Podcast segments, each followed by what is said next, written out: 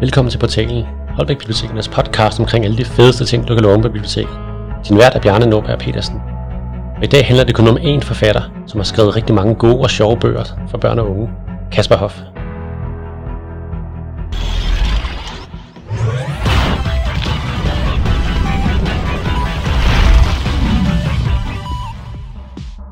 Velkommen til portalen, som i dag jo kun handler om én forfatter, og det er Kasper Hoff. Hvis I ikke allerede kender ham, så kommer I helt sikkert til at kende ham, når den her episode er slut. Og han har skrevet rigtig mange fantastiske historier, og stort set ikke set sit hus i overvis, fordi han rejser rundt hver eneste dag. Og hans mest kendte bog hedder Gamers. Jeg havde Gamers med i episode 2 omkring bøger med gaming. Men det er en serie, som er virkelig er værd at nævne flere gange, så det vil jeg gøre.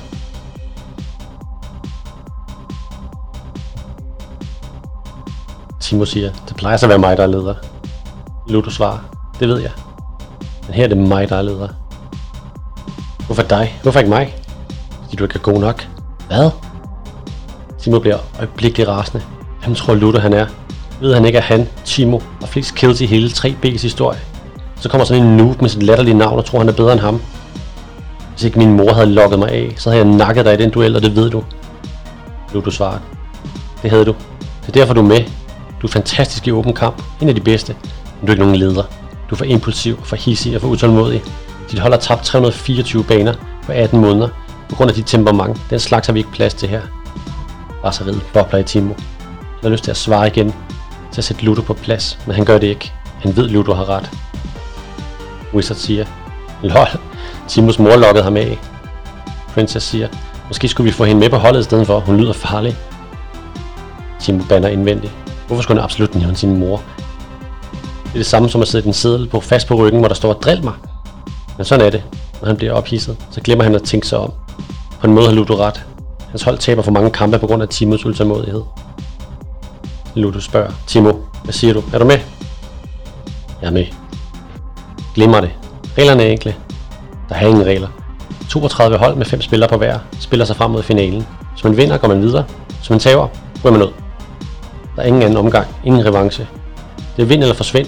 Turneringen begynder i morgen og varer et måned. Tim sank en klump. Et øjeblik sendte Ludus over ham tilbage til den såkaldte virkelige verden. Så han et måned. Timingen kunne ikke være dårligere. Hans forældre havde lige givet ham forbud mod at spille i præcis et måned. Det kunne umuligt sige ja til at være med i så krævende en turnering netop nu. Eller kunne han? Måske ville hans forældre gå med til at udsætte spillepausen, hvis han spurgte dem rigtig pænt. Men hvis han lovede at passe sin lille søster og tømme opvaskemaskinen og skifte kattebark hver dag. Han sukkede dybt. Selvfølgelig ville de ikke gå med til det. Hvordan kunne han forklare dem, hvordan han var kommet med i turneringen, uden at være lukket på? Nej, hvis han skulle være med, så skulle han gøre det i hemmelighed. Han måtte finde en eller anden måde at spille på, uden hans forældre opdagede det. Der var ingen anden udvej. Han måtte simpelthen med i den turnering. Gamers er udgivet gennem forlaget Gyldendal og kan læses for 9 år. Eller om computerspil, spænding, venner, parallelle verdener og selvfølgelig gaming. Tim han er hardcore gamer. Han lever for at spille, og det giver ham ret tit problemer med hans forældre. En ret svær kamp, vi spillede tre gange blod, ender da Tims mor slukker for hans maskine. Han har ikke engang hørt, de har kaldt fem gange på ham.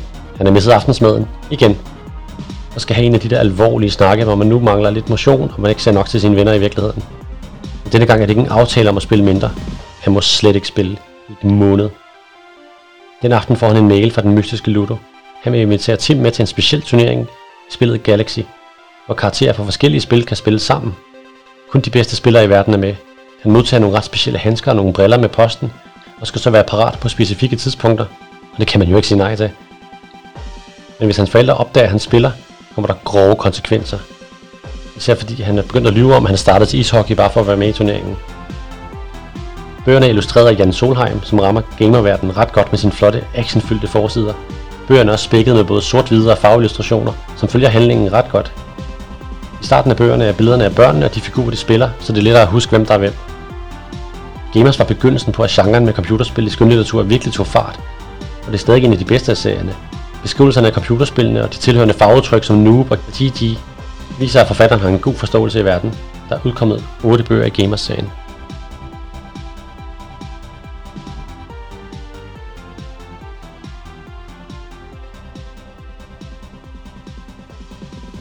Velkommen til dig, Kasper. Tak skal du have. Tak fordi I må komme. Det er en fantastisk, at du vil besøge os. Og ikke med telefon, men i fysisk øh, levende liv her i de her coronatider. Ja, det er jo ekstra dejligt. Øh, Det her spørgsmål, øh, som jeg nok får mest, at når folk de kommer og låner bøger her, det er, om du selv spiller computerspil. Det kan jeg godt afsløre. Det gør jeg. Jeg, jeg har gamet siden de første computere kom frem nærmest. Jeg har været med hele vejen. Og, øh, og i starten der var det klart, der var computerspil, det var noget meget primitivt noget, men altså det har været lige sjovt og lige fascinerende hele vejen igennem. Og jeg spiller stadigvæk øh, sådan i, i perioder spiller jeg meget. Og så er der perioder, hvor jeg mere læser, eller ser en tv-serie, eller laver research, men altså sådan perioder, der får jeg spillet rigtig meget. Hvad spiller du lige nu? Øh, lige nu har jeg spillet Assassin's Creed Origins, som er, jeg kan godt lide den, den serie. Øh, og ja, men altså, alle sådan nogle øh, Far Cry og Witcher og sådan, jeg spiller meget Playstation. Mm. Men jeg har også spillet meget øh, Fortnite og World of Warcraft og alle mulige, sådan, hvor at, øh, ja, sådan lidt større spil. Fedt. Øh, jeg sidder og tænker, øh, når, når jeg læser Gamers-serien, så hele den der, det univers, den virtual reality-verden, den, øh, den foregår i, øh, hvad var det Galaxy, det hed? Ja. Ja. Hvor, øh, hvor har du fået ideen til den? Jamen, jeg, da jeg besluttede at skrive Gamers-serien, der var det jo fordi, at jeg, jeg sådan kendte til nogle af de konflikter, der er i mange familier omkring det her med spilletid og øh, forældre, der synes, at børnene spiller for meget. Og jeg, jeg kendte ligesom den konflikt fra begge sider, fordi jeg både har nogle børn, som jeg skal sætte grænser for, men også fordi jeg selv gamer, og nogle gange så har mine børn og min kone også behov for at sætte grænser for mig. Øh, men da jeg så skulle, skulle lave en serie, der handlede om gaming, så skulle jeg jo beslutte, om der, jeg skulle bruge et eksisterende spil, eller om jeg skulle opfinde mit eget. Og der valgte jeg hurtigt, at jeg, jeg ville helst selv lave det spil, øh, som, som skulle være med i serien, og så vil jeg gerne have, at det var et spil, der, der var meget sådan, øh, man kan sige foranderligt, eller altså et, et spil, der kunne alt muligt. Jeg havde ikke lyst til at blive, være låst i, at banerne lignede hinanden for meget. Og derfor så er øh, det spil, man oplever i Gamers-serien, det er et spil, hvor at hver bane er en ny gåde, der skal løses. Man skal simpelthen finde ud af, jamen, hvordan vinder man den her bane? Hvad er reglerne i den her bane? Så det er sådan meget varieret, hvad der sker i, i, øh, i Galaxy-spillet. Der er også ideen med, at man kunne spille karakterer fra forskellige slags spil, så der både var et fantasy MMO og, og, et, og et first person shooter, og man samlede karaktersne. Den, den har jeg ikke set nogen andre steder overhovedet. Nej, Øh. nej det er rigtigt. Der er det, det, er jo sådan, det er jo meget øh, utraditionelt, kan man sige. Men jeg kan meget godt lide den her idé med, at man simpelthen har samlet de bedste øh, karakterer fra nogle forskellige spil, og så, og så sat dem sammen i en turnering. Du har ikke selv prøvet sådan en turnering. Det har jeg ikke. Øh, jeg, jeg spiller absolut ikke nogen spil på turneringsniveau, vil jeg sige. øh, jeg er jo altså blevet 48, jeg ved godt, at mine reflekser, de, øh, de er altså ikke, hvad de har været. Så øh, jeg spiller mest for min for, egen fornøjelses skyld, eller udelukkende for min fornøjelses skyld, og prøver at holde mig væk fra, fra 13-årige gamere, øh, fordi de banker mig. de, de, er, de er bare for gode og hurtige. Hovedpersonerne, øh, de er jo også virkelig forskellige. Øh, hvad, Crocs og Wizard. Og, øh, er, det, er det nogen, du har mødt i spil, eller er det bare nogen, du selv er kommet på? Nej, men det er jo klart, at de er jo sådan nogle typer, kan man sige, nogle, nogle arketyper nærmest, fordi at, at øh, man kender jo øh, ligesom troldmandsfiguren og øh, assassin-figuren, altså sådan snigmorderen, legemorderen og, og de her forskellige øh, øh, elveren, der er, der, er, der er god til. Nu er det så armbryst her, i, hun er god til at skyde med. Men, men det er jo sådan lidt nogle, nogle klassiske karakterer, kan man sige. Ja. Det andet mest spørgsmål, jeg får omkring Gamerserien, det er, hvornår kommer den næste? Ja, det kan jeg jo så øh, meget nemt svare på, men det, svaret er desværre, at serien den er slut. Der er kommet otte bøger, og det er ikke planen, at der umiddelbart kommer flere bøger i Gamers-serien. Men det betyder ikke, at jeg ikke måske kommer til at skrive noget andet om gaming. Øh, det gør jeg nok. Så, så man skal holde øje, så dukker der nok noget op, som kan, som kan sådan køre videre i, i den genre. Fedt. I hørte det først her. det, det holder vi fast i. øh. Vi, vi, vi kunne godt tænke os at se noget mere. Det, uden at lyve, var det, var det dine gamersbøger, der, der startede den bølge om, omkring øh, drengen, der vil læse mere om gaming. Ja, der kan man sige, at jeg var heldig eller meget klog, alt efter hvordan man vælger at se på det. at, at da jeg startede Gamerserien, der var der ikke rigtig andet om, om det emne. Så, øh, så det var også en, en del af forklaringen på seriens succes, at den, at den altså var øh, helt alene øh, i den genre i starten. Nu er der jo heldigvis kommet en masse andre gode serier om gaming også. Ja, det er desværre ikke lige så god. Det, du holder toppen stadig. Tak. Og for at gå tilbage til, øh, til lidt til fortiden. De gamers øh, er måske nok den mest populære af dine bøger, øh, i hvert fald lige nu. Men hvad var egentlig den allerførste historie, du skrev? Øh, ikke, ikke som blev udgivet måske, men bare den aller, allerførste. Altså, hvis altså historie skrev, så skal man jo godt nok langt tilbage, fordi jeg begyndte jo at skrive, da jeg var barn, altså sådan, som, som rigtig mange børn, når jeg er ude og møde børn på skoler og biblioteker, øh, og snakker med dem, så er der jo mange af dem, der også skriver, og elsker at fortælle historier, eller lave tegneserier, eller, eller film små film. Og jeg sad jo også med mine linjerede kladehæfter og skrev øh, sådan nogle øh, spionhistorier og sådan noget, da jeg var 10, 11, 12 år. Øh, så jeg har jo altid godt kunne lide at skrive, og, og også som ung haft en drøm om at, at blive forfatter. Men det var først, da jeg var voksen og gik på øh, universitetet, at jeg fandt ud af, at jeg var nødt til at give det en chance, det der med at skrive. Så derfor så, øh, efter jeg havde gået tre år på universitetet, så tog jeg en pause og sagde, nu skal jeg lige se, om det, om det, om det kan lykkes, det her med at blive forfatter. Øh, og så holdt jeg et års pause, hvor jeg skrev og skrev og skrev. Og i slutningen af det år kom jeg ind på en, en skriveuddannelse på Aarhus Teater, hvor jeg så gik og lærte at skrive øh, teaterstykker. Så jeg er faktisk uddannet til at skrive skuespil øh, og arbejdede også i mange år med at skrive skuespil for voksne, inden jeg begyndte at skrive historier for børn. Så man kan sige, at jeg har jo skrevet i, altså, i mange år, i 20 år efterhånden. Men øh, hvad for en historie, der er sådan specifikt var den første, det, det tror jeg altså fortaber sig i, i fortidens tåger. det var lidt ærgerligt. Til gengæld har vi styr på den første, der i hvert fald blevet udgivet af dine børnebøger, som hedder Frida, og det levende lær.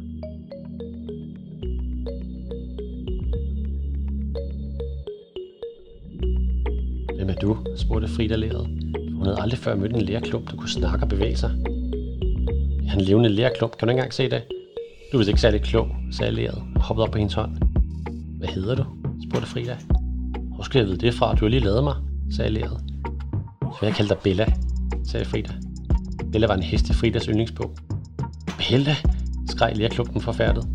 Jeg vil da ikke hedde Bella. For det første er Bella et pigenavn, og jeg er ikke nogen pige. Og for det andet forlanger jeg at få et sejt navn. Hvad med at kalde mig Herr Supersen? Og så kom lærklumpen til at Herr Supersen. Frida synes stadig ikke, at Bella var et pænere navn, men det var nok bedst ikke at sige det til Herr Supersen.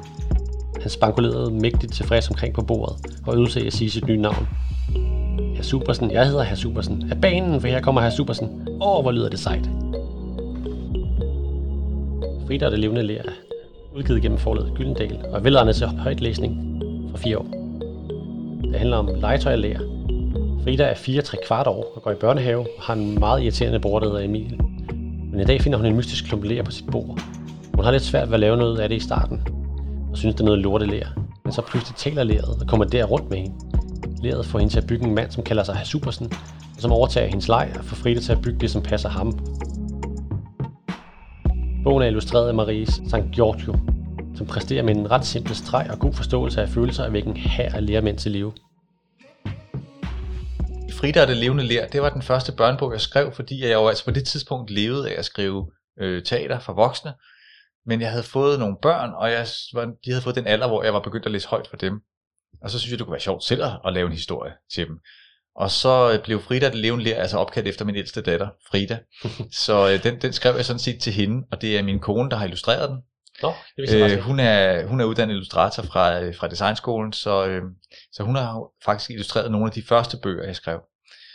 Og, øh, og der fandt jeg ud af, at det var jo meget sjovere at skrive historier for børn, end det var at skrive teater for voksne. Og så begyndte jeg mere og mere at skrive børnebøger, og så nu, nu har det helt overtaget og fylder øh, hele mit arbejdsliv. Men det var sådan egentlig lidt et tilfælde, at jeg kom i gang med børnebøgerne. Det, synes jeg er lidt interessant. Jeg læste jo den gamle lektørudtalelse, hvor de også skrev, at, at de håbede, at forfatter og illustrator arbejdede sammen senere. Så det er der måske så en chance for, hvis du er gift med en. Ja. Men det vidste jeg faktisk ikke. Øh, altså da jeg læste den, ja. så tænkte jeg også, at, at der er nogen, der virkelig øh, har gået Frankenstein-mode med, med at skabe et monster.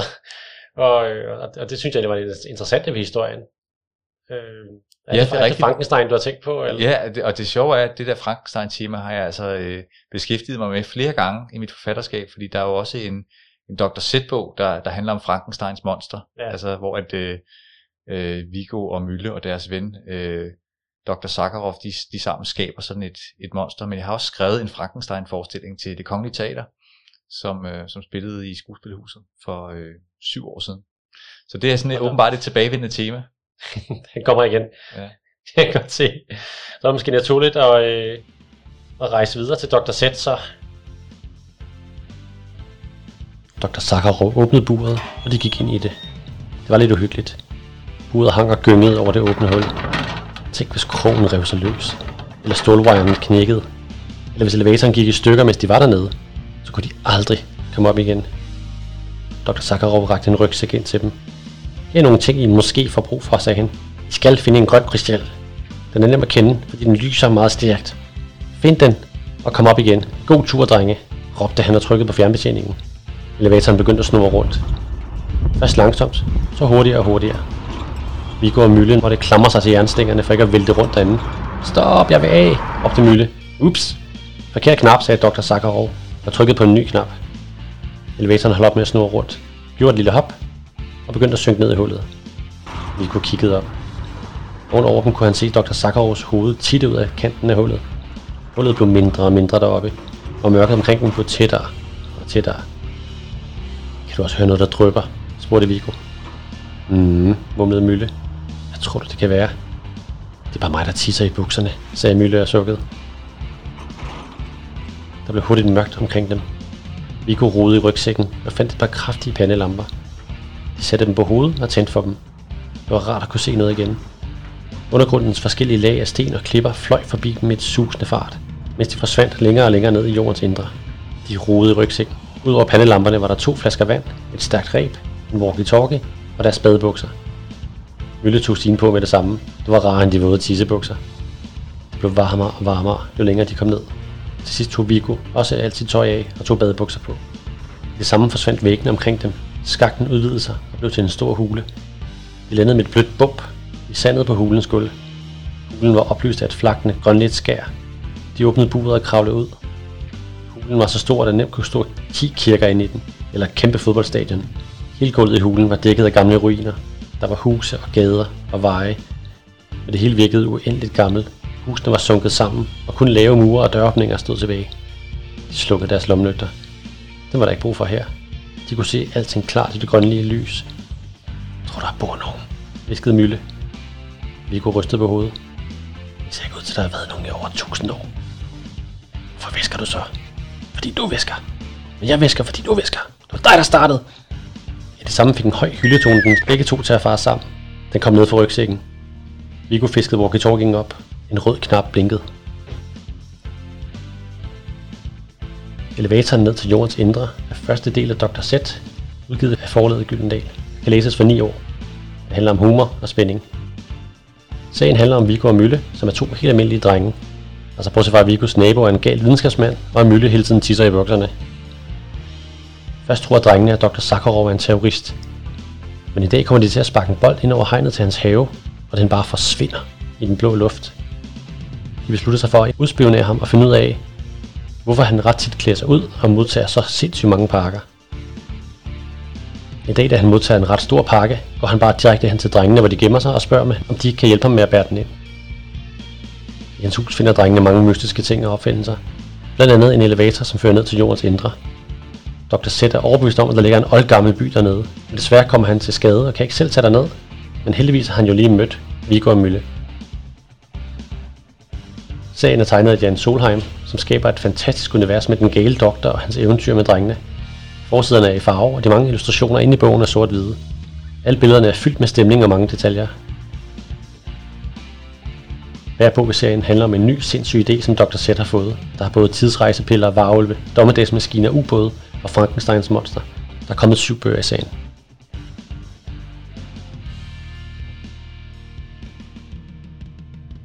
Ja. Øh, det var en, øh, en, en længere øh, serie om, øh, om den her gakkede professor der, og, og, og der, var, der var vildt så stor forskel, der er på temaerne i den serie, på hvad præcis den episode handler om. Ja, og det var lidt det, der var, der var min lyst, da jeg begyndte serien, det var, at det var en, altså, der skulle kunne ske hvad som helst. Og det var jo en af de første serier, faktisk den første serie, jeg lavede. Øh, og jeg var meget inspireret af alle de her øh, historier, jeg selv holdt af, også som, som barn og som ung. Øh, sådan Jules Verne historier for eksempel, altså som, som netop handler om øh, folk, der flyver til månen, eller dybt ned under jorden, eller sejler rundt øh, i, mærkelige ubåde, eller der skulle kunne ske alle mulige ting i den her serie. Så det, så det er sådan en, hvor der både kan være vareulve og tidsmaskiner og, og alle mulige forskellige Det, det forklarer øh, elevatoren til jordens indre, og som Jules Verne, og, og tidspillerne med Altså man kan sige, at, at, at, at, Jules Verne har skrevet øh, Rejsen til jordens indre, så elevatoren til jordens indre, det følte jeg jo så, det var jo sådan en moderne opdatering af, af den, den historie i, i et eller andet omfang. Nej, okay, jeg kan måske ikke helt leve op til forlægget, men altså, du ved, hvad jeg mener. ja, præcis. Det, den er i hvert fald øh, ret interessant. Og det, det leder også op til det naturlige spørgsmål, som, øh, som jeg altid stiller øh, forfattere, når jeg møder dem. Hvor i alverden får du din inspiration fra? For det er jo virkelig så forskelligt, de bøger er. Ja, men det, det er også øh, det er svært at svare på indsydigt, men jeg får jo meget inspiration fra bare ved at kigge ud af vinduet eller se tv-avis, eller læse avis, eller altså så de ting, der sker i verden omkring mig, altså stille det der lille spørgsmål, hvad nu hvis? For eksempel elevatoren til jordens indre. Den historie opstod fordi, at de var ved at bygge øh, den første metro i København, og jeg gik rundt og kiggede på, øh, at de var ved at grave de her huller i jorden, og der var boremaskiner, der skulle, der skulle øh, grave ud til, til metroen. Og så tænkte jeg, jamen, hvad nu hvis, hvis de støder på et eller andet dernede under jorden, som de ikke lige havde regnet med at finde. Hvad nu hvis der, hvad nu, hvis der ligger et, et rumskib begravet der dybt nede under jorden under København? Og det, det det, altså, den idé er jo så blevet til, til den første bog om Viggo Mølle. Så det der lille spørgsmål, hvad nu hvis, det, det er sådan en vigtig øh, måde at generere idéer på. Men altså også at rejse rundt øh, i verden, og, og rejser jeg har været på alle mulige steder, hvor at man ser folk, der lever på en helt anden måde øh, det er også en, en god måde at, at blive inspireret på. Kommer der flere i den serie? Der kommer ikke flere i Dr. Z-serien. Den er afsluttet for efterhånden for et stykke tid siden. Der er syv bøger. Men altså nu koncentrerer jeg mig om de, om de serier, jeg har gang i for øjeblikket, og de, de nye ting, der skal ske. Okay. Øh, jeg kommer også til at tænke på øh, anmeldelser af dine bøger. De, de har jo sådan generelt, øh, i hvert fald inden for biblioteksverdenen, været ret positive. Men hvad er den dårligste anmeldelse, som du selv synes, du har fået? Altså, der er ikke nogen tvivl om, at den absolut dårligste anmeldelse, jeg har fået, det var på det, min øh, seneste bog, Samlingsvogter. Øh, toeren, der hedder Kattene fra Ægypten, mm. som jeg selv er meget glad for, øh, rigtig godt tilfreds med. Den fik øh, en stjerne i Ekstrabladet. Og det øh, kom lidt bag på mig, men det er simpelthen fordi, at jeg har lavet en lille fejl i den bog. Øh, på side 14 eller sådan deromkring, der nævner jeg noget, der er sket i den første bog i serien, men fornævnt en forkert genstand. Altså det, det, og det er ikke noget, der har indflydelse på handlingen i, i den bog, man sidder og læser, men anmelderen synes, at det var for dårligt, at jeg ikke engang kunne huske, hvad jeg havde skrevet i min egen bog, og derfor så synes hun ikke, der var nogen grund til at læse videre, så hun stoppede med at læse på side 14 og gav den en stjerne. Det synes jeg, altså jeg synes måske, det var en lille smule useriøst. Ja, det tænker jeg, det er en useriøs anmelder, der er enig med dig. Det, ja, det, det, det, synes jeg ikke, hun gør bekendt. Altså vi retter selvfølgelig den fejl, øh, som er der. Det må jeg jo tage på mig i det næste oplag. Men altså, det er ikke noget, der har indflydelse på, øh, på selve historien. Og jeg, der er ikke en eneste bog, jeg har udgivet, der ikke har fejl på en eller anden måde. Så det, det er meget svært, man bliver blind over for sin egen fejl, når man sidder og skriver historien. Så, så det, det sker altså, der er svipser ind imellem. Ja, det tror jeg alle Men det, det er i hvert fald helt klart den dårligste anmeldelse. Ellers så har jeg heldigvis været mest været øh, fået gode. Hvad er så den bedste, eller for den du er blevet mest positivt overrasket over? Øh, jamen jeg ved ikke, om jeg, man kan sige, at jeg er blevet positivt overrasket egentlig, fordi hver gang jeg har skrevet en bog, så har jeg jo selv synes, at det har været en god idé. Og, altså, altså, jeg ville ikke øh, udgive en, en historie, hvis jeg ikke sådan følte, at jeg kunne stå inden for den. Så derfor så, er der, så er jeg jo, bliver jeg jo glad, når der er andre, der også kan se, at det er en god historie. Men det er jo ikke sådan, at jeg bliver overrasket og tænker, gud, kan de godt lide den bog? Det var da underligt. Øh, men altså, jeg, jeg er jo i det hele taget glad for, at der er blevet taget så godt imod mange af mine bøger. Men, men måske øh, specielt Gamers-serien, da den kom ud i starten, hvor der ikke rigtig var andet litteratur, sådan børnelitteratur om gaming. Fordi at der var det dejligt at se, at også de voksne, der beskæftigede sig med bogen øh, og, som, og anmeldte den, at de også godt kunne se, at, øh, at det her tema, det, er altså, øh, det var vigtigt, at, øh, at der, vi begyndte at skrive noget om det. Ja, og med at give måneds karantæne for spil, og så skal børnene snyde. det, altså, det, nu nævnte du samlingens vogter, øh, som jo øh, er den, den, der er blevet delt gratis ud i bog i, i, i løbet af verdensbogen nu. Ja. Så, altså, og, i, og i alle mulige andre boghandlere i landet. Det er ikke kun Bog og Idé, men ja. altså i, i alle øh, boghandlerforeningens 200 et eller andet medlemsbutikker. Jamen, det, det lyder så... øh, Jeg regner med, at, at stort set alle børn og unge kommer til at kende den serie, øh, så det synes den er naturlig at, at tage det med kunne- her og snakke Det kunne, man, det kunne man jo håbe på. ja. Grandonkel Kai åbnede døren og sendte Kaja et misbilligende blik under de buskede øjenbryn. Hvem er hun? spurgte han. Kevin forklarede, at Kaja var hans papsøster, og hun gerne ville se samlingen. Det er ikke noget museum, brummede grandonkel Kai og trissede ud i køkkenet for at sætte vand over til te. Kevin og Kaja fulgte efter. Kaja så nysgerrig på maskerne i entréen. Det gav et gib i hende, da hun fik øje på ørnen over køleskabet. Hvor er den flot, sagde hun og lod fingrene glide hen over fjerne. Du skal ikke rose den, mens den hører det. Stiger den til hovedet, sagde grandonkel Kai. Kaja sendte Kevin et spørgende blik. Han skør, viskede hun. Kevin trak på skuldrene. Let. Er det rigtigt, du er shaman? spurgte Kaja. Grandonkel Kai brummede et eller andet uforståeligt. Jeg har aldrig mødt en rigtig shaman før, sagde hun. Det har du så nu. Han vendte sig mod Kevin. Har du lyst til opgave, jeg gav dig? Kevin nikkede og fortalte om, hvordan han havde hjulpet Kaja. Da han var færdig, nikkede grandonkel Kai tilfreds.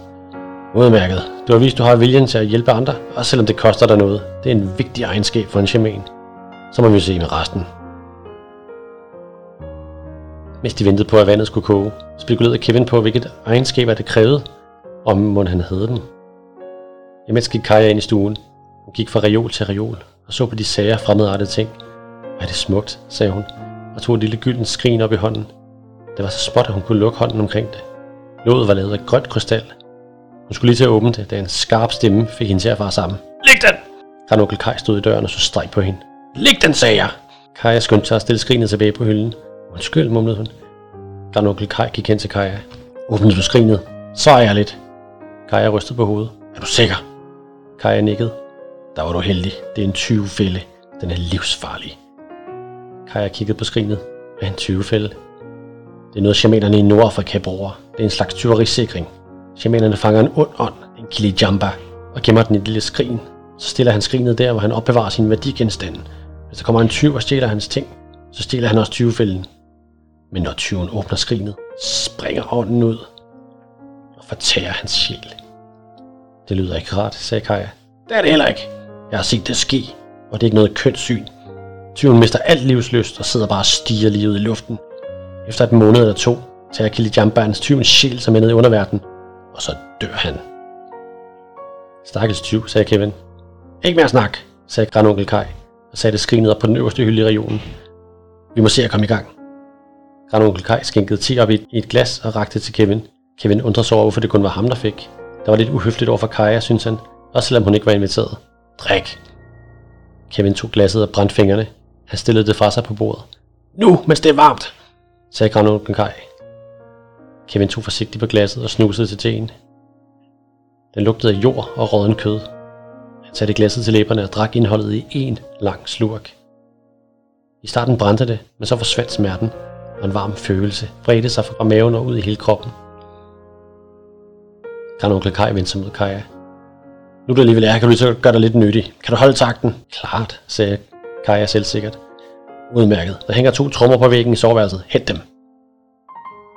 Kaja rejste sig og forsvandt ud af døren. Et øjeblik efter kom hun tilbage med to store, flade trommer af skind. Hun rakte den ene til grandonkel Kai og slog en hurtig rytme på den anden. Grandonkel Kai løftede øjenbrynene og nikkede anerkendende. Tromme det gav hun i hvert fald, mumlede han for sig selv. Så fortsatte han med høj kommanderende stemme. Vi skal bruge gulvplads. Flyt møblerne. Væk med dem. Kevin og Kaja sendte hinanden et undrende blik. Så bar de lænestolen og sofabordet hen til væggene. Imens trak grandonkel Kai rullegardinerne ned. Der blev næsten mørkt i den lille stue. Tyvefældens forbandelse er første del af samlingens vogter, udgivet af forlaget Gyldendal, og kan læses for 10 år. Det handler om shamaner, overnaturlige væsener og spænding. Historien foregår i vores verden, men med den idé, at der findes ånder og shamaner, som kan kommunikere med menneskerne, dels med drømmerejser. 13-årige Kevin bor med sin mor og sin søster, men hans mor har fået en ny kæreste, som lige er flyttet ind. Derfor har han fået en ny papsøster, der hedder Kaja. Der er ikke ret meget plads til dem alle sammen, og hans søster Sofie opfører sig altså ikke særlig godt over for de andre. Men Kevins liv ændrer sig drastisk, da han bliver sat til at hjælpe sin grandonkel Kai med at sortere sin samling af ravelse i kælderen. For Kai viser sig at være en shaman, som mangler en lærling. Kevin melder sig hurtigt, men det er sværere end man skulle tro. Heldigvis tror Kaja på ham, og med et fælles mål om at blive shaman, bliver de to venner. Desværre dør grandonkel Kai, og Kevin arver hele hans samling af kraftgenstande. De mange gamle ting bliver sat rundt omkring i huset, og det giver virkelig mange problemer, da Sofie hun åbner et skrin, som er en tyvefælde. Pludselig har Kevin og Kaja ikke lang tid til at nå at redde Sofie, og Kevin han er altså langt fra en shaman endnu. Bøgernes forside er smukt illustreret af Emil Landgren, og bagsiden viser flotte billeder af Kevin og Kaja. Forsiden viser Kevin, som står med 20-fælden, hvor en æderkop kravler opad. Den signalerer spænding og uhygge og passer ret godt til historien. Der er ikke rigtig mange bøger om shamaner og magiske genstande og ånder. Kasper har ramt et ret godt og ikke så brugt emne. Indtil videre er der kommet to bøger i samlingens vogter. Nummer to hedder Kattene fra Ægypten, hvor de bliver opsøgt af en kat, men der er flere ben på vej. Samlingens vogter er lidt speciel, synes jeg, som børnebog, fordi øh, at, altså, første gang jeg læste den, der, der tænkte, jeg kom jeg til at tænke på den serie, der hedder Varehus 13, som lidt også handler om, om, om at samle gamle genstande øh, med mystiske kræfter. Ja. Men det er, jo, det, er jo, det er jo klart, at der er nogle af de der temaer, som, eller sådan setups, øh, som, som går igen, øh, når man fortæller historier. Ligesom at der ikke kun findes én zombie historie eller zombie-serie. Nej, du ikke. Så, øh, så det der med, at der er med sådan en, en samling, der har nogle, nogle egenskaber, det er klart, dem, dem findes der nogle af i forvejen. Men du har ikke uh, set serien? Eller, eller jeg har ikke, nej, den har, den, den har jeg ikke. Der er meget det inspiration til sjove, til kræfter, ting kan have i hvert fald. Ja, så, men jeg tror heller, jeg må lade være det er måske med at se den. I hvert fald indtil jeg er færdig med at skrive den her serie selv. Så, så, jeg, så jeg kommer til at låne noget, uden at, lige uden at tænke over det. det. Det kan man jo godt komme til, hvis ikke man er opmærksom. Ja, det er selvfølgelig rigtigt nok, ja. Men jeg stussede også lidt over, øh, at nu handler den jo også om at være shaman.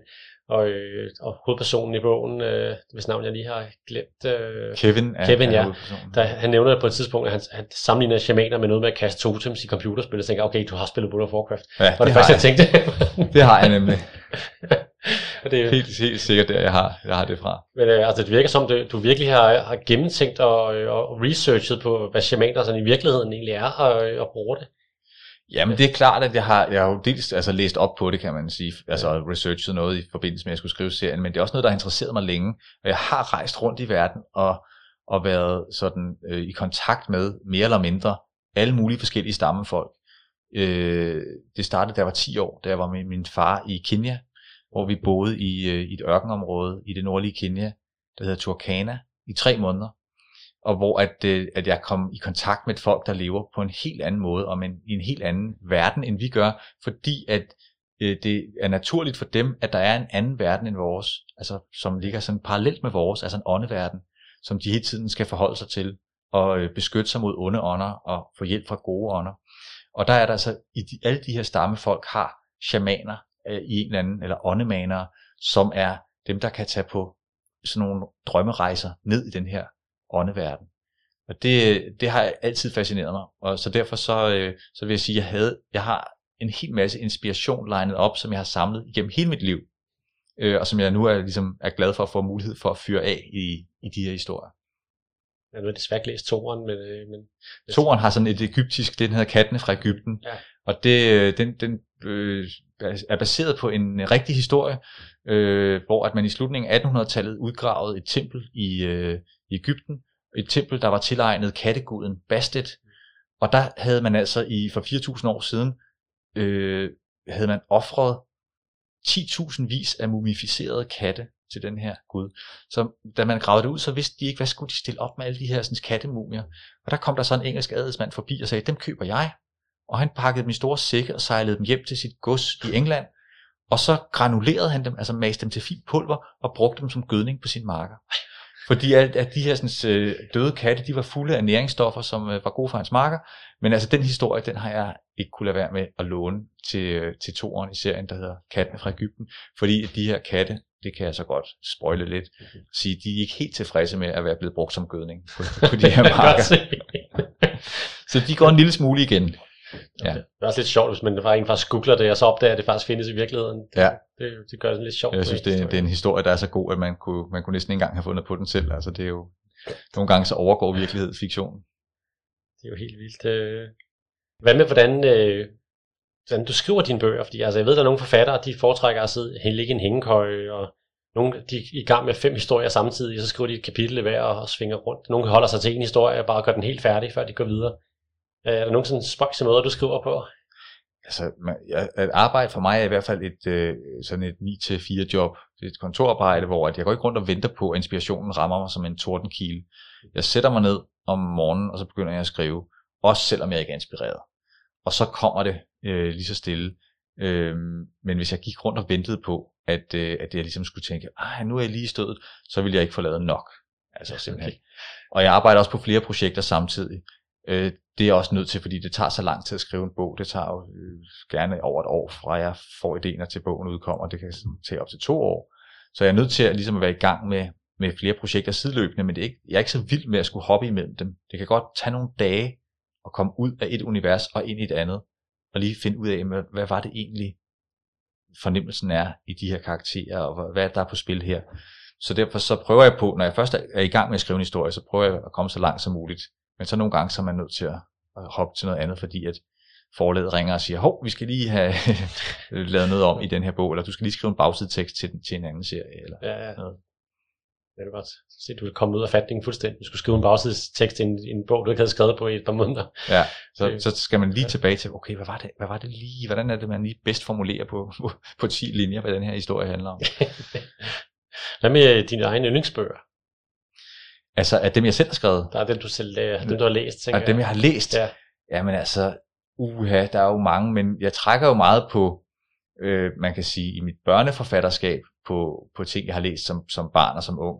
Og der, øh, altså, der har jeg jo læst alle de her øh, Gyldendals udødelige klassikere, øh, som, som var alle mulige sådan øh, historier, som mange af dem, når man læser dem i dag, altså er blevet for gamle øh, og, og for langsomme, og også moralen i dem, altså hvordan er børn, de skal øh, ligesom være helt modige og øh, trofaste og sådan nogle ting. Det er måske ikke helt de samme sådan idealer, vi har i dag, men jeg synes, de var fede. Øh, og jeg har også læst rigtig meget, altså, altså vildt meget tegneserier og sådan, da jeg spillede jo også computerspil der, sådan, da, jeg var, da jeg var ung i hvert fald. Der var ikke så mange computerspil, da jeg var barn. Nej. Men, øh, men altså, det, det, er jo det er der mange af de historier, jeg stadigvæk sådan trækker på. Karl Barks for eksempel, der tegnede de, de, de her fantastiske Anders And historier, som, øh, altså det er jo stadigvæk sådan nogle, som den, den slags historie, der inspirerer mig, giver mig lyst til at, at fortælle nye historier. Lad os komme videre til øh, den der din historie, som jeg synes er den mest gakkede, men også den øh, mest underholdende af dem. Den, der hedder Drengen, der fik ting i hovedet.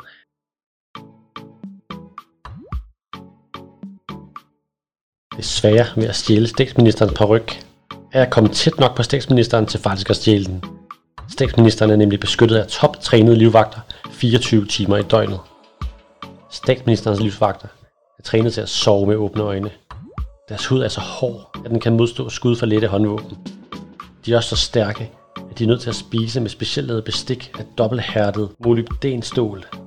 Almindelig bestik er simpelthen ikke stærkt nok. Hvordan kommer vi nogensinde forbi livvagterne? Det er jo umuligt, siger Ludvig, og han har ret. Nu skal der virkelig tænkes kreativt. Vi finder på tre forslag hver, så bruger vi det bedste, siger jeg. God idé, siger Ludvig. Bare et af mine, de vinder. Karls første forslag. Stangspringsmetoden. Beskrivelse. Foretag stangspring hen over vagterne. Fordel. Elegant løsning. Svaghed. Risikerer at lande i armene på livvagterne. Hvad synes du, spørger jeg? Hmm, siger Ludvig. Jeg ved ikke rigtigt. Hvor vil du skaffe en stang, der er lang nok? Vi bygger bare en af spaghetti og klisterbånd, forklarer jeg. God idé, det havde jeg ikke tænkt på, siger Ludvig. Tak. Lad mig høre din idé, siger jeg. Ludvigs første forslag. Tålmodighedsmetoden. Beskrivelse. Gå hjem og spil Playstation, og vent på en orkan tilfældigvis blæser på ryggen af statsministerens hoved og ind gennem vinduet til os. Fordel. Ufarlig. Svaghed. Der er muligvis lang ventetid. Hvad synes du, spørger Ludvig? Hmm, siger jeg. Den plan virker på en eller anden måde lidt usandsynlig. Jeg mener, hvad nu hvis der ikke kommer en orkan, eller hvis orkanen blæser bare ryggen ud over havet i stedet for? Og den chance må vi bare tage, siger Ludvig. Men lad mig lige høre dit andet forslag. Karls andet forslag. Løsfiskermetoden. Beskrivelse. Brug fiskestang til at fange på ryg. Fordel. Kan udføres på sikker afstand af livvagter. Svaghed. Kræver øvelse. Hvad synes du, spørger? Hmm, siger Ludvig. Jeg ved ikke rigtigt. Jeg kan ikke lide fisk. Bør kan spise på ryggen, siger jeg. Åh nej, siger Ludvig lettet. Det havde jeg ikke tænkt på. Når man så høre et andet forslag, siger jeg. Ludvigs andet forslag. Hårdmodemetoden. Beskrivelse. Vent på, at det kommer på mode at være skaldet. Så vil statsministeren smide sin peruk ud, og den kan uden fare for liv og lemme samles op fra skraldespanden. Fordel. Ufarlig. Svaghed. Muligvis lang ventetid. Hvad synes du, spørger Ludvig? Hmm, siger jeg. Hvad nu hvis statsministeren ikke smider på ryggen ud, men putter den i glas og ramme og hænger den op som en minde om dengang han gik med peruk? Den risiko må vi bare tage, siger Ludvig. Har du et bedre forslag? Det tror jeg faktisk, jeg har, siger jeg.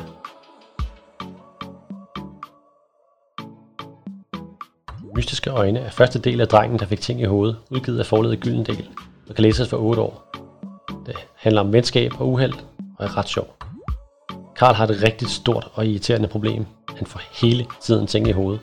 Det betyder, at han er nødt til at gå rundt med en hjelm, hvilket også gør det svært at spise is. Helt galt går det, da han får en helt kugle tungonit i hovedet, for der dukker et par mystiske øjne op, som holder øje med ham hele tiden. Karl bliver bange, for hvis de stopper med at kigge på ham, så holder han måske op med at eksistere. Derfor må hans bedste ven Ludvig og ham sørge for at lave underholdende ting hele tiden, som at irritere nøgenbader og stjæle statsministerens paryk. Bogen er rigt illustreret af Jan Solheim, som også har tegnet Gamers og Dr. Z. Bogen er nærmest en tegneserie, med tegninger på stort set hver eneste side, som leger med tekster med diverse skilte med facts. Der findes mange andre gakkede historier, men ingen med kun danske forfattere og illustratorer på så højt et niveau. Der er indtil videre kommet tre bøger i serien, om drengen, der fik ting i hovedet. Udover de mystiske øjne er der kommet guld på hjernen, og hjælp jer er klog, hvor Karl så får et helt bibliotek i hovedet.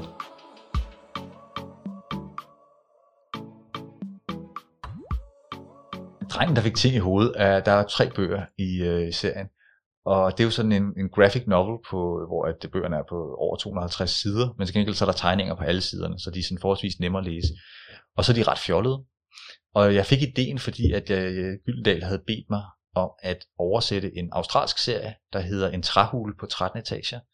Eller det er sådan en serie, hvor der handler om to drenge, der har en hule i et træ, og, og de bliver ved med at bygge nye etager i den her hule. Og det er også vildt fjollet. Og der grinede jeg så meget, mens jeg sad og skulle oversætte den til dansk. Jeg tænkte, sådan noget vil jeg også lave. Og jeg lagde mærke til, at der, der manglede danske bøger i det her øh, graphic novel format. Der var en hel masse sådan noget Wimpy Kid og Kaptajn Underhylder og alle mulige udenlandske serier, men der var ikke rigtig noget dansk i det format. Og så fik jeg den her idé om at, at fortælle historien om, om Karl, som altså lider af det handicap, at han får ting i hovedet hele tiden. Og i hver bog får han noget i hovedet, der sætter gang i en ny historie. Hvorfor kom den idé fra? Jamen, det er et godt spørgsmål. Altså, det, den dumpede bare ned i hovedet på mig. altså, Sig det. ja, jeg, ved, jeg ved faktisk ikke præcis, hvor, hvor den kom fra, men så snart ideen var dukket op, så, så vidste jeg bare, okay, det her det kan blive til nogle virkelig åndssvage historier. så, ja. Det kunne jeg godt. Den første er jo, hvor, hvor han opdager, at, at han faktisk bliver læst. Ja, han opdager, at han er, han er en person i en tegneserie. Ja. Indtil da har han gået rundt og troet, at han var en almindelig dreng, men pludselig så finder han ud af, at han, han er en, bare er en hovedperson i en tegneserie. Så bare gakker helt ud for at gøre det underholdende nok til, at man ikke stopper med at læse det. Jeg tænker også, det er en lyd som en god fælde for at få børnene til at læse videre, når de Ja. læser den. Ja. Og træeren, der, den handler jo faktisk om øh, et bibliotek. Ja. Fordi der får Karl et bibliotek i hovedet. et helt og øh, bibliotek. et helt bibliotek. Og der sker jo simpelthen det, at alle de ord, der er i bøgerne, de, de bliver presset ind i hovedet på Karl. Sådan så, at øh, da han vågner op med en ordentlig bule, så ved han alt det, der står i bøgerne på et helt bibliotek. Han er faktisk nærmest blevet alvidende. Og det finder han jo også ud af, at det, at det er faktisk ikke så sjovt, som man skulle tro at vide alting. Det er faktisk ret irriterende og besværligt. Så hele den bog handler egentlig om, hvordan han prøver at blive normal igen. Er der flere på vej, hvor han får flere ting i hovedet?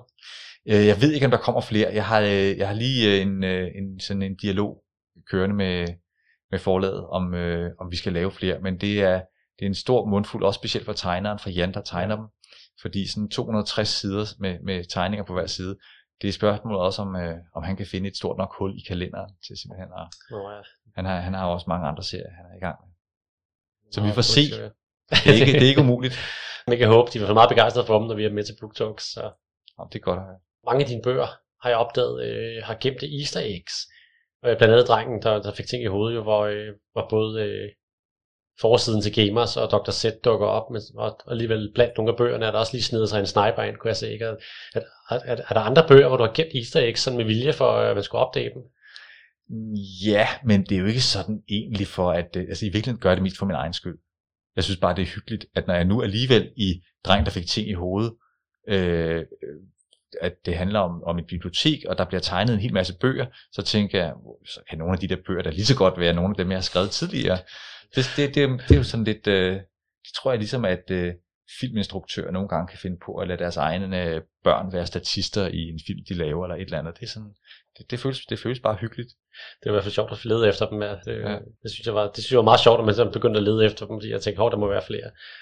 Det... Ja, men det er jo heller ikke altid mig, der finder på dem. Nogle gange så er det også tegneren, som laver små sådan, i sine tegninger ting, der henviser til ting, der er sket i måske nogle af de andre serier. Ørnen, der forsvinder. Den der kæmpe ørnen, der lige pludselig dukker op, det tænker jeg også, at den kom fra en af de andre serier. Eller? Ja, Øh, var den der Dr. Z, hvor der forsvinder en ørn, tror jeg på et tidspunkt. Altså det, der er jo sådan noget med nogle ting, nogle elementer, der, der, der, der dukker op igen og igen i min historie. Ja. Altså for eksempel sådan noget med ørne. altså der, der har jeg et eller andet med, det, det, jeg kan godt lide ørne. Så det er måske noget, jeg har fra min far. Han var meget fugleinteresseret. Det er altså tre steder, jeg har fundet ørne indtil videre. Ja, så det, det kan også være, at det bare mangel på fantasi. Altså, kunne det være en falk næste gang? Det kunne det måske godt, men det er så langt, kan jeg ikke tænke. jeg synes, det er meget sjovt, det er den samme, der dukker op. Ja. Så jeg synes, du skal byde med ørnene. Ja. En anden af dine serier, som er lidt mere letlæs, er den, der hedder Universets Helte.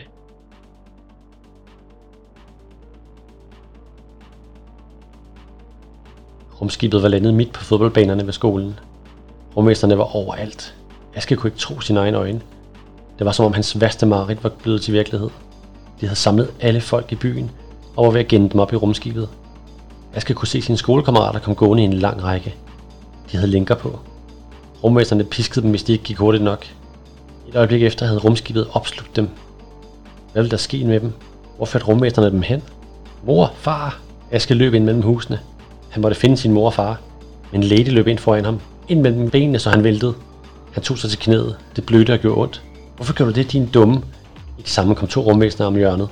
Hvis ikke Lady havde væltet ham, var han løbet lige ind i dem.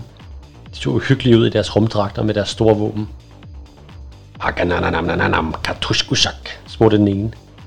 Gadung kvash, svarede den anden, og pegede den retning, hvor Aske og Lady lå. De begyndte at lede efter ham. Aske og Lady kravlede ind under en bil og lå muste stille. Lidt efter forsvandt rumvæsenerne i den modsatte retning. Tak, Lady, viskede Aske. De blev liggende længe under bilen, før de turde våge sig frem igen. Gaderne var tomme. Byen var stille. Hvor var rumvæsenerne? Og hvor var alle menneskerne? I det samme lød der en høj bulleren. Rumskibet steg til hver sin sky røg. Det fløj højere og højere. Asger og Lady stod og så efter det. Til sidst var det kun en lille prik mod den blå himmel. Og så var det helt væk. En frygtelig tanke slog pludselig ned i Aske. Han begyndte at løbe hjem af, så hurtigt han kunne. Den sidste dreng på jorden er første del af universets helte, udgivet på forlaget Gyldendal og kan læses for 10 år. Det handler om spænding, hunde, rumvæsener og science fiction. Jorden er blevet invaderet af rumvæsener, som tager alle til fange. Undtagen Aske, som heldigvis pjekkede den dag. Aske, som ellers godt kan lide at slappe af og fiske, opdager en dag, at der er et kæmpemæssigt rumskib hen over byen. Han gemmer sig med sin hund Lady, og kan intet gøre, mens hans skolekammerater og forældre bliver kidnappet. Men sammen sniger de to sig ind i rumskibet for at prøve at befri jordens befolkning. Men det er sværere, end man skulle tro, når hunde i rummet er regnet som meget klogere end mennesker, og det kræver, at Aske vinder en større turnering kaldet Universets Helte, for at han kan redde jorden. Serien er illustreret af Claus Ryge som med flotte illustrationer i farver supplerer teksten hele serien igennem. Forsiden viser Aske, som kravler op i et rumskib, hvor Lady træder ud af billedet og bevæger sig ned gennem siden. Der er mange letlæst science fiction bøger, men jeg har ikke set andre, hvor hunden taler, og hvor hovedpersonen skal deltage i gladiatorkampe. Serien Universets Helte er slut efter fire bøger.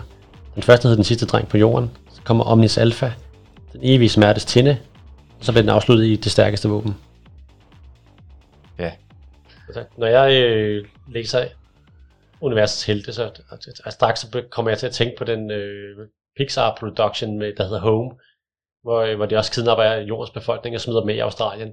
Ja. Så er det godt nok en dreng og en kat, men øh, og her er det en dreng og en hund. Og ja. jeg har ikke engang set Home. Nej. Så, det altså, tænker jeg nok, du vil sige. ja. Men øh, ikke at det kommer bag på mig, fordi igen, altså, det er faktisk forbløffende svært at lave en historie om noget nyt, noget som ingen andre har fundet på. Ja. Fordi der bliver lavet så vanvittigt mange historier, film og bøger og tv-serier og alt muligt. Øh, og ligesom man kan sige, at altså, hvor mange, hvor mange kærlighedsfilm har man set, hvor at en mand og en kvinde bliver forelsket, så kan de ikke rigtig finde ud af det, men så får de alligevel hinanden til sidst. Den er, den er jo lavet i 30.000 i 30.000 gange. Ja. altså, altså, det er godt, når man, når man får de der inspirationskilder. Jeg har hørt for mange forfattere, når de, når, når de lige vil udgive en bog, kommer der to uger før en bog, der handler om fuldstændig det samme, og så ja. han sig i håret og tænker, ah, Ja, men sådan, ja. sådan er det jo nogle gange. Altså, det oplever jeg faktisk også jævnligt. Ja. Øhm, og det må man jo finde sig i. Og lige når man opdager det, så tænker man, at det er verdens undergang, fordi at, øh, at nu, nu alt, hvad man har lavet, det, det er jo helt øh, spildt arbejde, og, og der er ingen, der gider beskæftige sig med det. Og så finder man ud af, at, at måske var de to historier ikke så ens alligevel, at selvom de handler om overordnet om det samme, så er de forskellige nok til, at der er plads til dem begge to i verden. Ja, det, hvorfor lige en hund, der, der skulle være hans, hans eneste ven? Ja, det er et godt spørgsmål, fordi jeg, i virkeligheden så er jeg ikke sådan et hundemenneske. Så jeg er mere sådan en kattetype, hvis det endelig skal være. Øhm, men altså, jeg, jeg, jeg kunne godt lide den her idé om, at, at øh, Aske og hans hund Lady, at når de kommer ud væk fra jorden, så viser det sig, at hunde har, altså specielt pudelhunde, har en meget, meget høj status ude øh, i, i blandt stjernerne, mens mennesket nærmest ikke bliver regnet for en intelligent race. Så statusforholdet mellem, mellem, øh, mellem hund og, og menneske skifter, hvor det på jorden har været ham, der var ejeren, og sådan, så, bliver det, så er det pludselig Lady der, der, der går hen og bliver sådan den, øh, den som der, man har respekt for. Det synes jeg bare var sjovt. det tror jeg er en god idé. Den har jeg i hvert fald ikke set andre steder. Jeg tænker også, da jeg, da jeg læste den, og det, og det blev beskrevet som en pudelhund, så tænker jeg også, at det, på billederne ligner det mere en, øh, en, en, en labrador eller, eller et eller andet. Så tænker jeg så, hmm, er det tegneren, der har, der har glemt et eller andet? Eller? Det er i hvert fald øh, tegnerens øh, jo, øh, man kan sige, version af, hvordan, øh, hvordan Lady ser ud. Ja. Det, øh, Altså, jeg synes, altså nu, jeg må indrømme, at jeg jo ikke engang jeg er så hundekyndig, at jeg, vil, at jeg nødvendigvis ville kunne øh, sådan udpege præcis hvad, altså jeg synes, det, det ligner der sådan en, øh, en velklippet pudel, ikke? Det er jo ikke sådan, det er fordi, der er nogle pudler, der har, der har sådan en stor manke eller sådan, ja. men altså det er, jo, det er jo også meget at gøre med, hvordan de er klippet. Men øh, ej, en labrador, det synes jeg ikke, man kan sige. Hvad skriver du på lige nu? Ja, jeg har jo lige skrevet øh, firen i Samlingsvogter-serien. Firen? Ikke ja. toren, der... Toren er lige udkommet, ja. og treeren kommer her til november. Okay. Og firen har jeg skrevet og har lige afleveret til min redaktør, men jeg tror ikke, hun har nået at læse den endnu. Så den er meget ny, og den, øh, det kan jo være, at jeg skal skrive den helt om. Men, øh, men den er i hvert fald, den har jeg lavet. Og så går jeg og, øh, og, og skal sådan til at, at, at øh, finde på en ny serie. Så der, der er jeg i gang med at prøve at finde ud af, hvad det er for et univers, der skal bygges op der. Og det kan jeg afsløre, at det bliver noget, der minder om øh, Dr. Z-bøgerne. Altså sådan for samme aldersgruppe og med tegninger og, og sådan, hvor der kan ske alle mulige øh, sådan lidt vilde historier, sådan inden for rammerne af, af en ny serie. Noget kontrolleret galskab. Ja, simpelthen. det glæder mig allerede. Kan du fortælle, hvad, hvad træerne, måske firen i samlingens vogter kommer til at hedde? Øh, Træeren hedder Kraftdyret kalder, og det er fordi, at det er jo sådan et shamanistisk univers, øh, og inden for øh, den her sådan, øh, shamanistiske tro, der, øh, der mener man jo, at, at alle mennesker har et kraftdyr, som er sådan et, et åndevæsen, som, kan, som man kan finde og finde styrke hos, altså sådan en slags allieret fra åndeverdenen. Så det øh, Kevin og Kaja, de skal altså en tur til underverdenen og finde deres kraftdyr i træerne. Og firen hedder De stjålne børn, og handler om en øh, et slags monster, en ond ånd fra, øh, fra Indonesien. Jeg har rejst som ung øh, en del rundt i Indonesien, øh, og har haft nogle fantastiske oplevelser der. Så derfor så har jeg lavet mig inspirere af, af, der, af deres mytologi, og, øh, og, og også øh, sådan nogle steder øh, i Indonesien, og inddraget det i historien. Så der, øh, det er altså en, øh, man kan sige, en historie, jeg har i virkeligheden har researchet, øh, da jeg var øh, 20 år, og, og, og, og rejste rundt med rygsæk øh, i Asien. Nu kommer den så. nu kommer den så, ja. Det vil jeg glæde mig til. Øh, en anden bog, du har skrevet, der måske er den mest øh, seriøse af dine bøger, som øh, er dem, jeg har taget, taget fat i i dag, så er det, der hedder Sniper.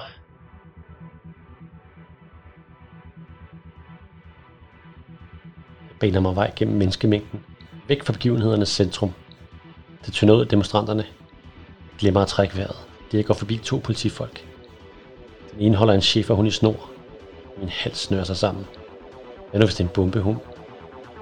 Bombehund. Hvad hvis den er trænet til at reagere på lugten af de mikroskopiske krudtpartikler, der sidder på riflen i tasken? Hunden løfter hovedet og ser på mig. Gisper med tungen ud af munden. Og så er jeg forbi. Jeg har lyst til at sætte farten op og løbe, men jeg tvinger mig selv til at gå i et normalt tempo gælder om ikke at tiltrække sig opmærksomhed. Jeg drejer mit hjørne og går 100 meter. Så stopper jeg op foran en port. Jeg ser op og ned ad gaden, men der er ingen mennesker at se. Jeg åbner forrummet på rygsækken og finder det lille hvide plastikkort fra tjekket. Der sidder en kortlæser på muren ved siden af dørtelefonen. Jeg kører magnetstriben igennem og indtaster koden, der står skrevet med sprittus på nøglekortet. Kortlæseren skifter fra rød til grøn. så lyder et klik fra porten. Jeg går gennem porten og kommer ind i en smal gård. Der ligger forskellige virksomheder i bygningen, og deres ventilationsanlæg i en skinnende aluminium får gården til at se rå ud som en scene i en science fiction film. Indtrykket fuldendes af de stilaser, der er stillet op på den sydvendte mur i forbindelse med en renovering af facaden. Jeg ved i forvejen, at stilaserne skal være der, for de er indtegnet på et af mine kort, og de er min adgangsrute til taget på bygningen. Jeg kan ikke lade være med at være imponeret over min fars planlægning. Jeg må have vidst for flere måneder siden, at gården skulle renoveres, og at stilaset vil være her.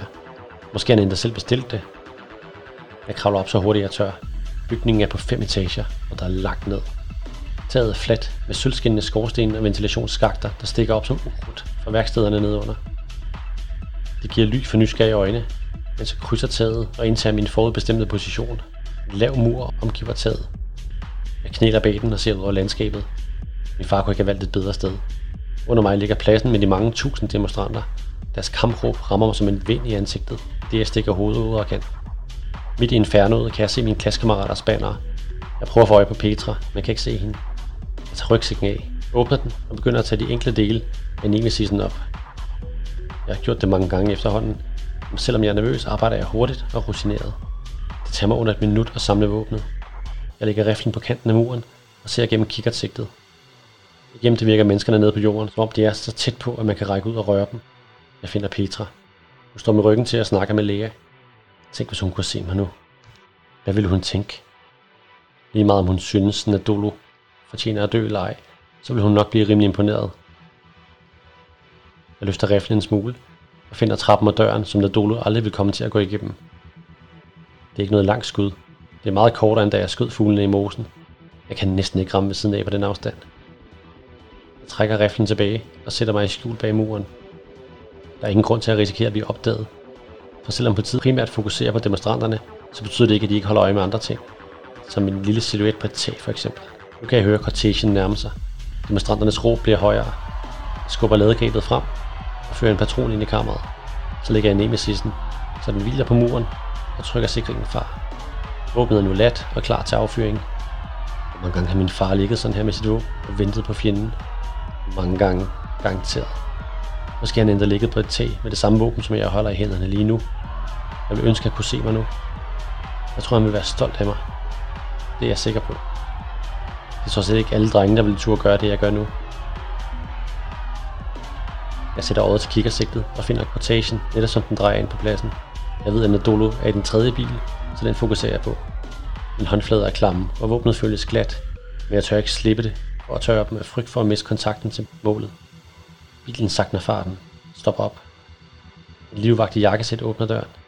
Politifolkene har dannet kæde langs det modsatte fortog, cirka 20 meter fra bilen. Der opstår tumult, da en gruppe demonstranter prøver at bryde igennem afspærringen, men politiet har styr på situationen og holder dem lidt tilbage. Og så sker det. Når træder ud af bilen. Han er nem at kæmme med sin grimme lille hat. Han står et øjeblik stille og retter på sin jakke over sin tykke mave. Så vender han sig mod demonstranterne og vinker og smiler til dem, som om de er kommet for at hylde ham. Et indfærdsk uråb rejser sig fra folkemængden, men det får dem kun til at smile endnu bredere. Næsten som om deres afsky morer ham. En bodyguard rører ham lidt på armen.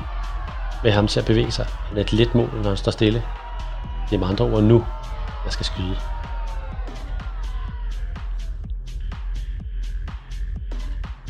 Bogen Sniper er udgivet af forlaget Gyldendal og kan læses for 14 år. Det handler om legemordere, mor, arv og moral. I denne verden findes der hemmelige agenter, som gemmer våben rundt omkring i verden for at kunne udføre snimord.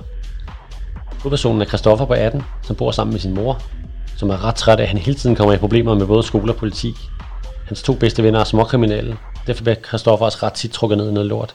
En dag hører han fra en advokat, at hans ukendte far er død. Det eneste han arver er en nøgle, men som viser ham vej til en mystisk pakke, som viser sig at være en sniskytteriffel. Sammen med den ligger papirer, som forklarer ham, hvordan hans far planlagde tre mor.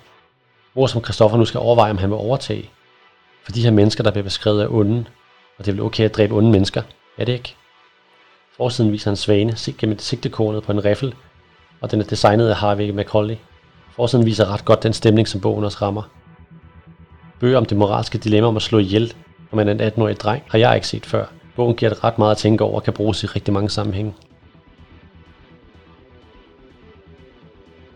Og Sniper har et lidt mere moralsk øh, dilemma end mange af de andre bøger med, at, at må man slå ihjel, og bør man?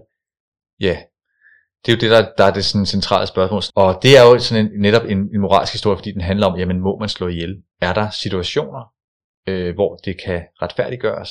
Og er der personer, der faktisk fortjener at dø? Og det er jo sådan et tema, som, øh, som jeg i hvert fald også var optaget af, øh, da jeg var i den alder, altså måske sådan omkring 15 mm. år, som, som bogen henvender sig til. Og sjovt nok så blev Sniper faktisk sat op her på Holbæk Teater sidste år, ja. i en forestilling, der hed Radikaliseret, men som bygger på bogen Sniper. Øh, og den har været ude at spille på nogle øh, skoler, det var sådan en skoleforestilling, men desværre så er den jo altså blevet lagt ned her af, af corona. Det, ja. det var ærgerligt, så den fik ikke helt det, det, det lange liv, vi havde håbet, forestillingen skulle have. Der skulle også have været en børneteaterfestival her i byen, ja. øh, hvor den skulle have været præsenteret og spillet og sådan, men altså, sådan er det jo i de her tider. Sverige, ja. Det, ja. Heldigvis bliver festivalen, hvis det er noget næste år, så vi kan jo håbe, at, ja. at Sniper 2.0 dukker op igen. Ja. Jeg hørte i hvert fald nogle rygter om, at, øh, at dem, der havde været inde og oplevet den, var blevet sådan lidt skræmt. De havde troet noget af, at det var virkelighed. Ja, altså det, øh, det er rigtigt. Øh, vi, havde, vi havde lavet forestillingen lidt sådan, så at øh, der var nogle, øh, nogle ting, der kommer lidt bag på publikum undervejs. Og det, øh, den, det, den er lidt skræmmende, men altså, øh, jeg, jeg var meget, meget tilfreds med, med den der øh, måde, øh, historien blev, blev omsat til teater. Det, jeg var så ked, at jeg ikke nåede at opleve den. Hvis du nu selv havde en sniper rifle, hvad ville du så bruge den til? ja, det er det, der er spørgsmålet. Jeg ville nok ikke gå så langt som, øh, som Christoffer i bogen. Øh, men altså, det, hele ideen opstod næsten, fordi jeg kunne huske den her fornemmelse, da jeg var måske sådan omkring 13 år. Der havde jeg en, et luftgevær, øh, som jeg havde med i sommerhus. Og min store drøm, det var at, øh, at få det her luftgevær med ned i skoven og skyde en fasan. Og det havde min mor luret, at øh, jeg kigger pynset på. Øh, så det fik hun øh, sat en stopper for. Men, øh, men den der lyst til, uh, den der, at det, altså, den der fascination af våbnet, og den der lyst til at prøve at skyde noget, det, den, den husker jeg meget tydeligt. Og jeg, jeg har stadigvæk synes stadigvæk det, altså, at det er, jeg elsker at skyde til mål, så synes, det mm. er, altså, det der, det der en, en, altså, der er et eller andet sådan lidt øh, mærkeligt, både skræmmende og lidt magtfuldt ved at stå med et rigtigt, og holde et rigtigt våben i hånden. Så det er den, øh, man kan sige, det er den fornemmelse, som, som, som satte gang i, at jeg skrev den historie et dilemma, der er den, ja. Jeg ved, at de har taget meget op i under undervisning på skoler rundt omkring i landet, så, ja. så der er virkelig mange, meget gods i den bog, og, og ting, der kan diskuteres med, med målgruppen. Ja, men den forestilling, vi lavede her på Holbæk Teater, var også lavet i samarbejde med Folkekirkens skoletjeneste, som hvert år laver noget undervisningsmateriale, der tager udgangspunkt i et eller andet øh, etisk eller moralsk dilemma. Og de havde netop det år temaet, må man slå ihjel. Og der passede ja. øh, sniper-historien jo sådan rigtig godt ind i det tema. Det var nærmest lige spot on. Ja. Øh, men jeg er bange for, at vi er ved at løbe tør for tid. Men rigtig mange tak, Kasper, fordi du gad at være med i dag. Tak, fordi jeg måtte være med. Det er en udsøgt fornøjelse at, at høre dig fortælle om dine bøger. Det, det kan være, at øh, når der er udkommet nogle, nogle flere bøger, at, øh, at, at, at vi kunne få lov til at ringe til dig igen og høre lidt om, øh, om samlingens vogter måske. Det kan du tro. I siger bare til. Det lyder godt. Ja. tak. Selv tak. Tak fordi I lyttede til portalen Holbæk Bibliotekernes podcast om alle de fedeste ting, du kan finde på biblioteket. Din vært var Bjarne Nordberg Petersen, og jeg håber, du vil lytte igen til næste udsendelse. Tak for i dag.